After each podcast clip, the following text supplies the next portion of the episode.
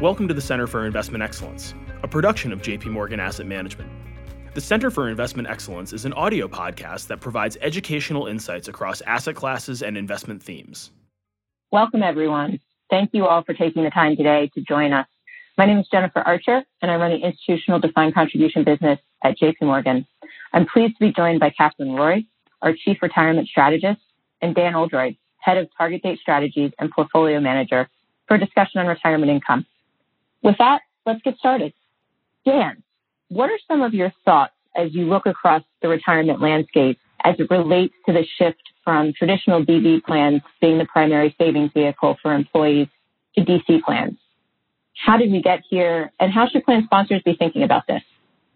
Great question. A great one to lead off with, Jen. And thank you so much for having me, and best wishes to everyone listening. You know, it's been quite a journey. Feels like yesterday, but if we all can take the Wayback Machine, Pension Protection Act kind of came into being 2006 and sort of started the trend and really put in motion the defined contribution plan becoming the main driver, particularly for the corporate sector. I want to clarify that. Main driver of retirement savings for American workers.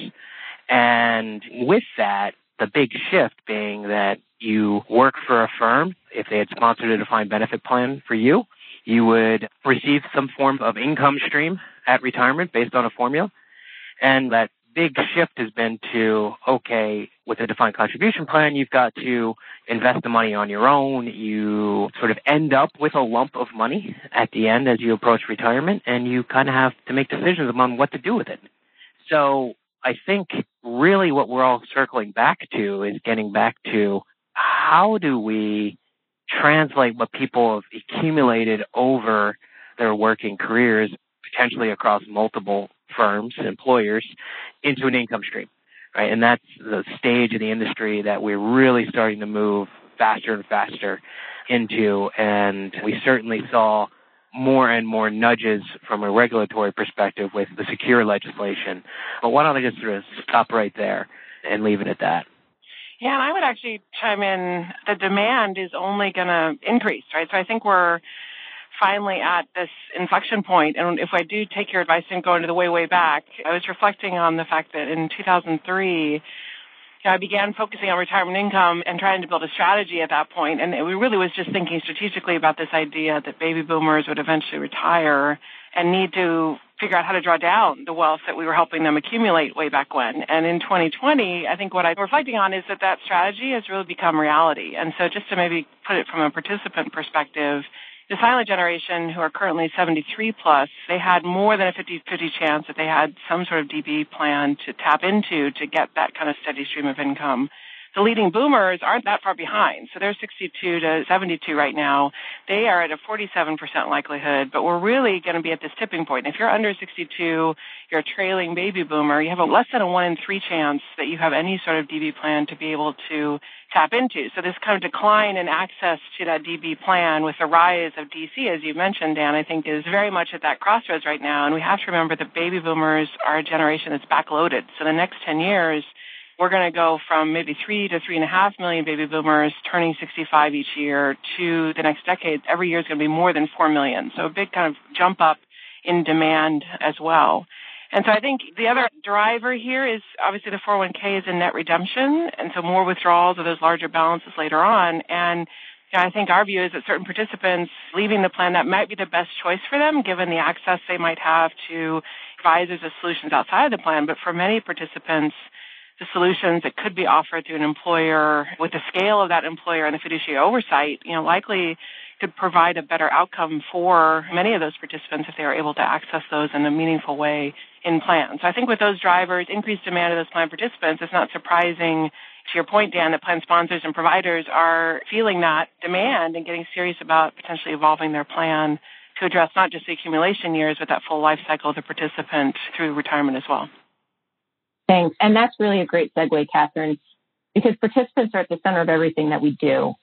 Dan, we have a large pool of data around participants going back over 20 years from our record-keeping relationships. Why is that data set important for DC plans? It's critical, I'd argue. But just to sort of fill that in, how did and why did we get there? Starting in the multi-asset solutions business many moons ago, we specialized in defined benefit plans. We'd often be sort of the outsourced DB plan, spent a lot of time thinking about liabilities, spent a lot of time thinking about funded status, what's the right asset allocation. And then as we did more and more work around, you know, how do we approach the defined contribution space, the thing that really jumped out at us is this concept of outcomes and individualized outcomes that sort of are embedded with DC plans. And I think the simplest way is if you have a DB plan, the whole portfolio is run and you're sharing in the overall return and volatility of that portfolio, then that's translated to an income stream for you. With a DC plan, you know, everyone's different. And that's where the research and that pool of data helped us think this through. Trying to get down to, at the end of the day, what are savings rates? What are contributions in? How frequently are they occurring? At what level are they occurring? Are they constant? They sort of constantly move up over time. Do they correlate to shocks in the market? Do people take loans? How long do people stay in the plan? When do they start to take withdrawals? To Catherine's point, right? People perhaps accessing advice. What do those participants look like? So all of that really brings it back to this concept of it's about thinking through the ranges of outcomes as you design solutions. It's not that there is a median participant out there, right? We need to think through what's the potential. Everyone's going to have their own savings journey. Everyone's going to have their own sort of different things that happen to them in life. Everyone's going to have different markets in which they retire in. So with all of that, making sure that we're grabbing that data and studying that and incorporating that to any solution has been something that's key in how we've tried to think about approaching the ultimate distinction around defined contribution plans, which is you have ranges of individual outcomes. And Catherine, how are we evolving our data set, and what are some of the ways that that differentiates us? Yeah, I think all the data that Dan cited is incredibly rich and detailed in terms of the in-plan experience. And so about 5 to 7 years ago, we started to tap into what is a tremendous resource at J.P. Morgan Chase, and that is the fact that we have a relationship with half of America from a banking or credit card perspective, and can start to look at the other side of the coin and get smarter about, in particular, how do individuals spend, you know, post-retirement in terms of what that liability looks like. If you have 30, 35 years worth of spending behavior, that is really critical to get right in anything that we do. And so being smarter about that, we've been evolving towards and really doing a lot of analysis there to understand those spending behaviors. And so that's first and foremost, like how do we look at that other side of that participant? How are they spending, but also, to Dan's point, are they taking on additional debt outside of the plan? So overall, maybe their financial wellness or their retirement preparedness isn't as good as we might think if we just looked at the 401k plan, for example. Or what does their balance sheet look like? How many participants actually can or do save outside the 401k plan as well? And get smarter about that. Because I think when we think about measuring the retirement system in the United States, I think we're all over the map in terms of is it a crisis, is it not, because we always look at kind of these individual variables in isolation, and our hope really is to bring this all together and get smarter about the whole picture. And so not only are we leveraging our J.P. Morgan Chase proprietary data set to be able to gain insights around spending behaviors and withdrawal strategies, but also our partnership with the Employee Benefits Research Institute, really to tap into a massive amount of participant data, link it up with that holistic household view, and hopefully gain some insights that can really influence public policy, plan sponsors feeling comfortable or more comfortable with plan design decisions that they're making, because we can hopefully present that whole household view of how that household is preparing for retirement and the dynamics that they are dealing with and how critical that 401k plan is within that picture. Kathy, you mentioned briefly this Chase data. Last year, you and the team analyzed the spending patterns of more than 5 million households. From that research, can you share any surprises that you might have found? We found several that were quite surprising. And I think I'm a CFP. I come at this from a planning perspective. And the first surprise really goes at this kind of idea of what is that spending target that participants or individuals need to be planning for. And the philosophy has always been that individuals need to plan for constant purchasing power over 30 years. And that means that a 65-year-old is buying the exact same basket of goods that a 95-year-old is. And what we know for sure is that 95-year-old is spending a whole lot more on healthcare than that 65-year-old is. But we didn't really glean an understanding before we were able to look at this data set to say, well, what is behaviorally what they're doing in the other categories? Do they spend less on those other categories, which offsets that rise, et cetera? And so the first surprise is that, one, there is a life cycle of spending curve. So there's a spending curve over the course of an individual's life cycle. Not surprisingly, as income increases from 25 to 45 or 50 in terms of age, it's not surprising that spending grows really hand in hand with income rising, which is why auto-escalation is so important, to interrupt that additional income going into the paycheck, because we know that once it hits the paycheck, people's lifestyle naturally kind of grow to spend that money. And so auto-escalation, I think it reinforces how important that is. But around the age of 50, and again, depending upon wealth level and income level, but really at 50, in real terms, spending declines. So older households in the same year spend less on everything but healthcare, and actually giving to others is another category. But everything else, it declines in real terms. And so I think we need to factor that in, that it is inflation. Inflation will be experienced, but we have to also incorporate this behavioral trend. Some of that behavioral trend is related to household size. And some of us who've had children come home from college during the COVID crisis, I can attest that I was shocked by the amount of food I was buying to now refeed my son and the amount of water I was going through in my house. And so we have to kind of reflect the fact that some of it's household size related, but we do know for sure that when household size are the same at those ages, there is this overall decline in real terms in spending. So factoring that curve in as we think about that spending liability and that finish line that we're trying to get participants across, I think is really important. And the other two quickly are just trying to isolate what actually happens at retirement. And it was really surprising to us to see that at the point of retirement, at the point in time when an individual starts some sort of retirement income, whether that be Social Security, an annuity, a pension, you know, something of that sort, that there is this surge. There's this surge of spending up to the point they start that income and retire, and then that surge continues about a year to 2 years on the other side as they acclimate to this new life stage. So this idea that they need more liquidity as they transition and need to think about that, particularly in the context of market volatility, is important.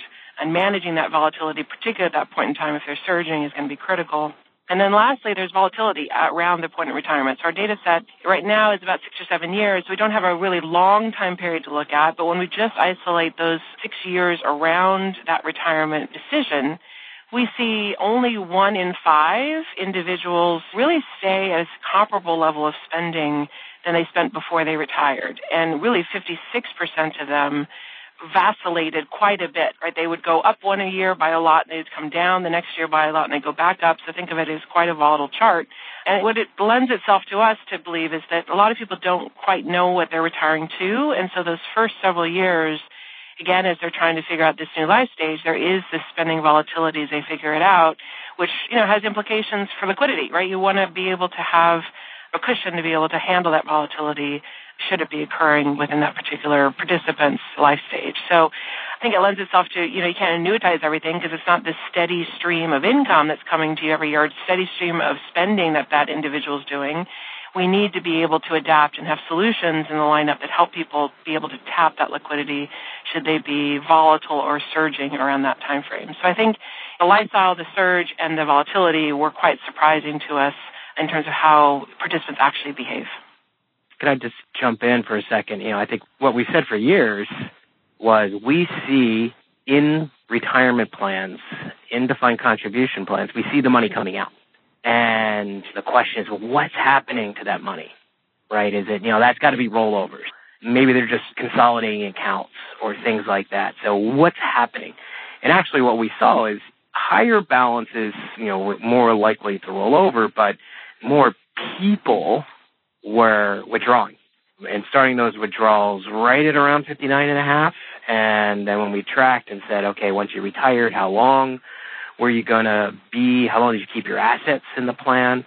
And it was generally like 3 years, right? So what I find really interesting about the work that Catherine and team did is looking at the spending side, it matches up the volatility of the spending, you know, where that money's coming from and all of those things. You're getting another data point to corroborate all of this. And then we actually do have and have been working on, linking all this together and getting down to a set of participants where we see the whole picture. And that's exactly what's happening. Great. So retirement income is certainly a hot topic. I think everyone's trying to think about how to solve the decumulation challenge. Catherine, could you talk a little bit about why an effective withdrawal strategy is so important for participants to have? It's so hard to do, and I tip my hand towards, I've been focused on this for almost 20 years, which mortifies me, but, there's no silver bullet. It's not as simple as getting a participant to save as much as they possibly can into a well-diversified solution that's working for them. Their spending behavior is going to be different. Their priorities may be different. The balance of what they've been able to accumulate and how it relates to that, as well as their sources of income that might be available to them.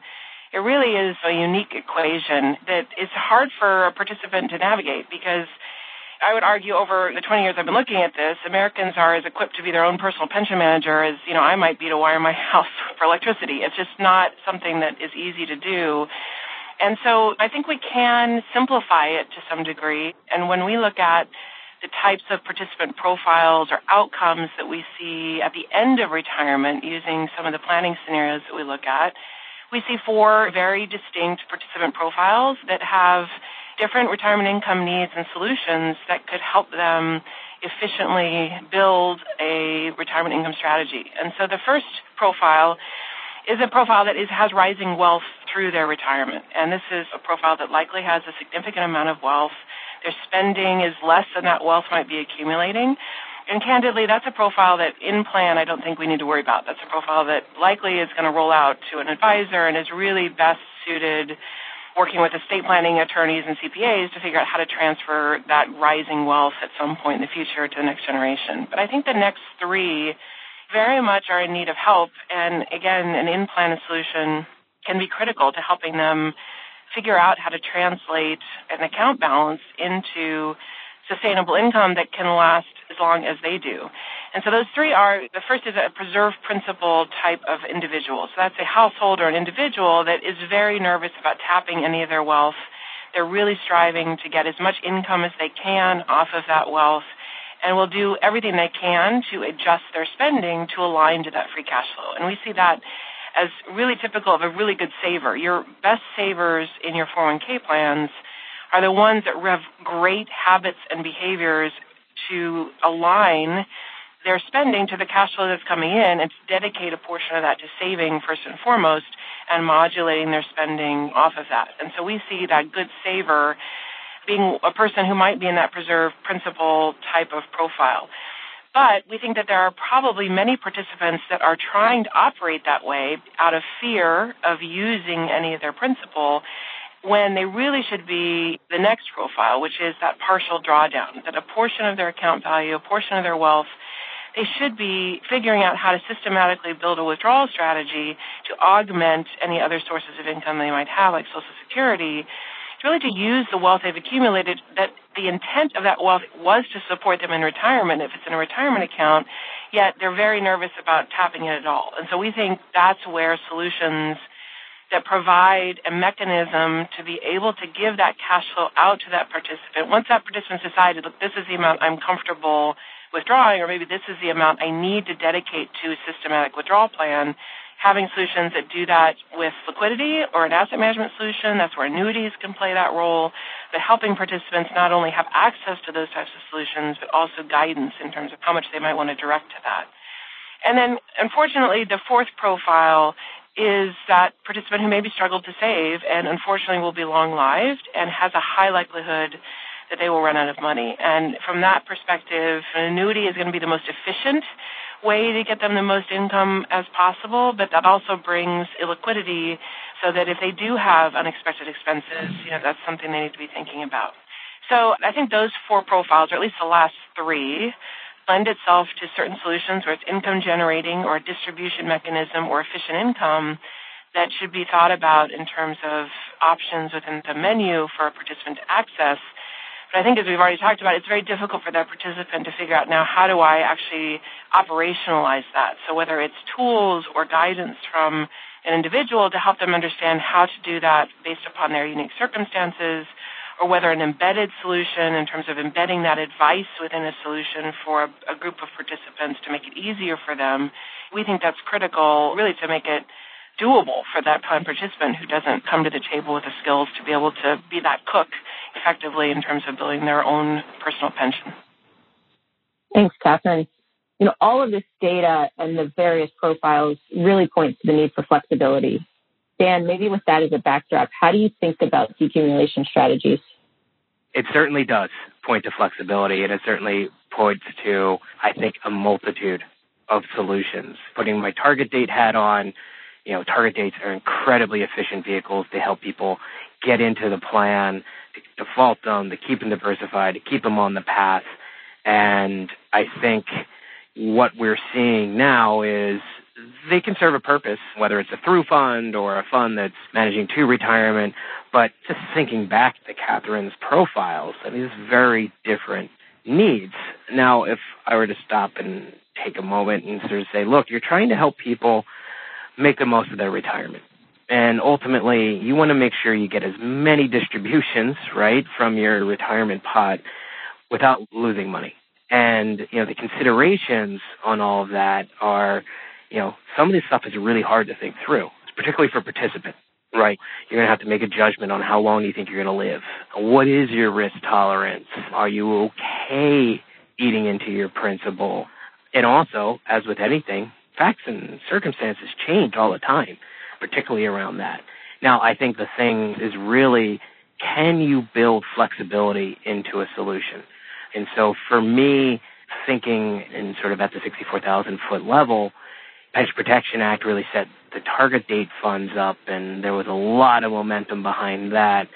SECURE is setting up the retirement income elements, but I don't think there's sort of the one-size-fits-all winner for decumulation.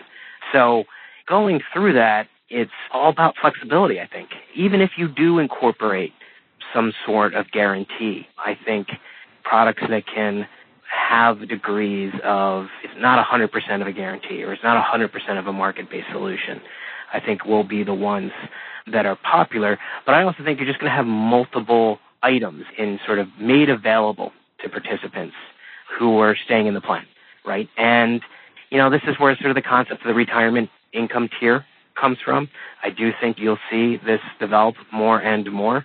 But if I had to sort of put it all back to one thing, it's, you know, can you build in some flexibility into this to help people meet their spending needs? As you think forward over the next few years, what are some considerations plans should think about? Sure. You know, it's what's interesting is I think I'm on like multiple virtual industry panels over the next couple of months, and almost every single one of them is the evolution or future of the target date fund. So with that lens in mind, I do think you will definitely see QDIAs to have much more of an emphasis on the back half, right, on the spending elements. And I think that'll be fairly explicit. You can think about it as a target date fund, and as you get closer to retirement, the emphasis is more around, okay, now we're going to help you spend, right? We launched a spending strategy 3 years ago. We're starting to get great traction around it, but it is a separate strategy, you know, so I do think ultimately you'll start to see those be embedded into target date funds. I think the other one is guarantees have a role to play, but I think it's less about what guarantee with what bell and whistle to it, and advice and guidance around helping people come up with how much should they put into a guarantee versus how much should sort of sit in a market-based solution, right? And going back to that concept of flexibility, especially around liquidity. If I put sort of the future hat on, I think that's the direction, and you'll see a lot more. 2-3 years ago, I'd say that's 5 years out. Now that feels like it's 1 to 2 years out in terms of products and solutions that are out and entering the marketplace.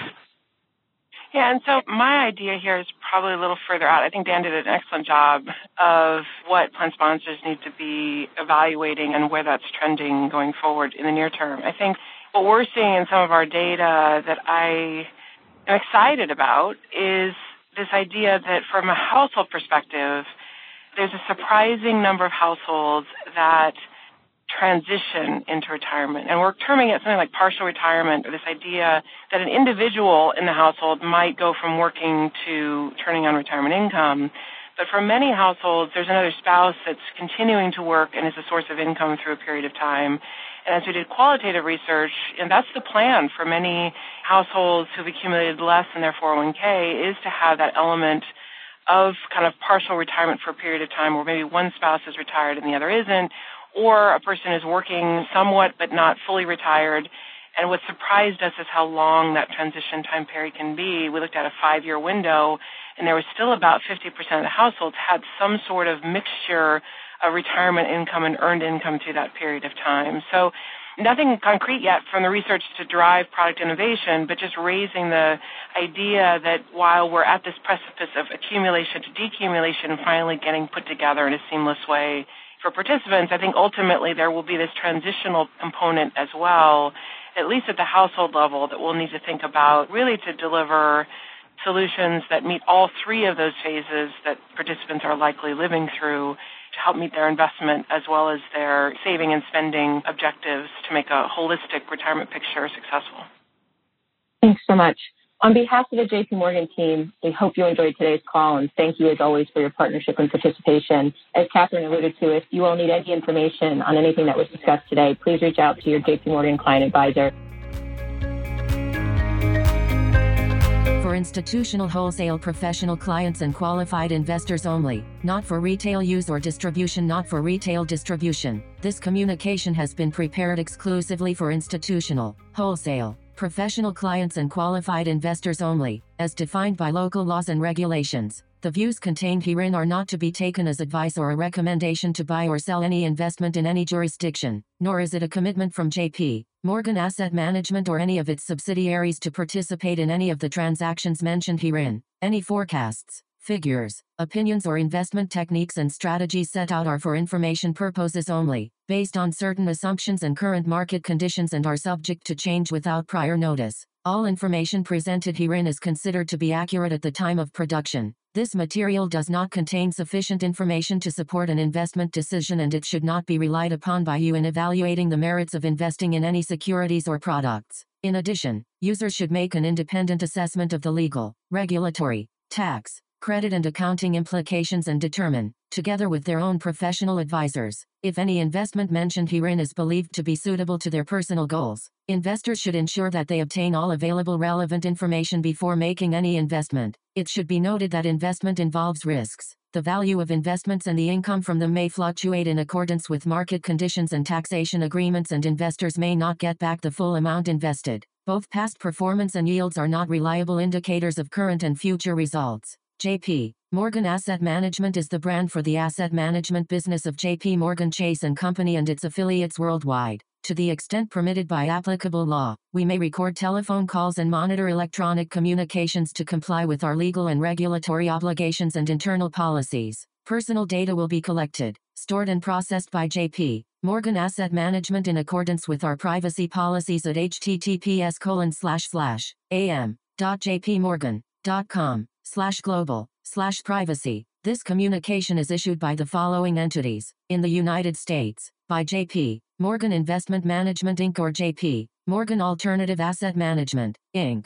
both regulated by the Securities and Exchange Commission. In Latin America, for intended recipients' use only, by local J.P. Morgan entities, as the case may be. In Canada, for institutional clients' use only, by J.P. Morgan Asset Management, Canada, Inc., which is a registered portfolio manager and exempt market dealer in all Canadian provinces and territories except the Yukon, and is also registered as an investment fund manager in British Columbia, Ontario, Quebec and Newfoundland and Labrador. In the United Kingdom, by J.P. Morgan Asset Management, UK, Limited, which is authorized and regulated by the Financial Conduct Authority. In other European jurisdictions, by J.P. Morgan Asset Management Europe S.A. Grave R.L. In Asia Pacific, APAC, by the following issuing entities and in the respective jurisdictions in which they are primarily regulated: J.P. Morgan Asset Management, Asia Pacific, Limited, or J.P. Morgan Funds, Asia, Limited, or J.P. Morgan Asset Management Real Assets, Asia, Limited, each of which is regulated by the Securities and Futures Commission of Hong Kong.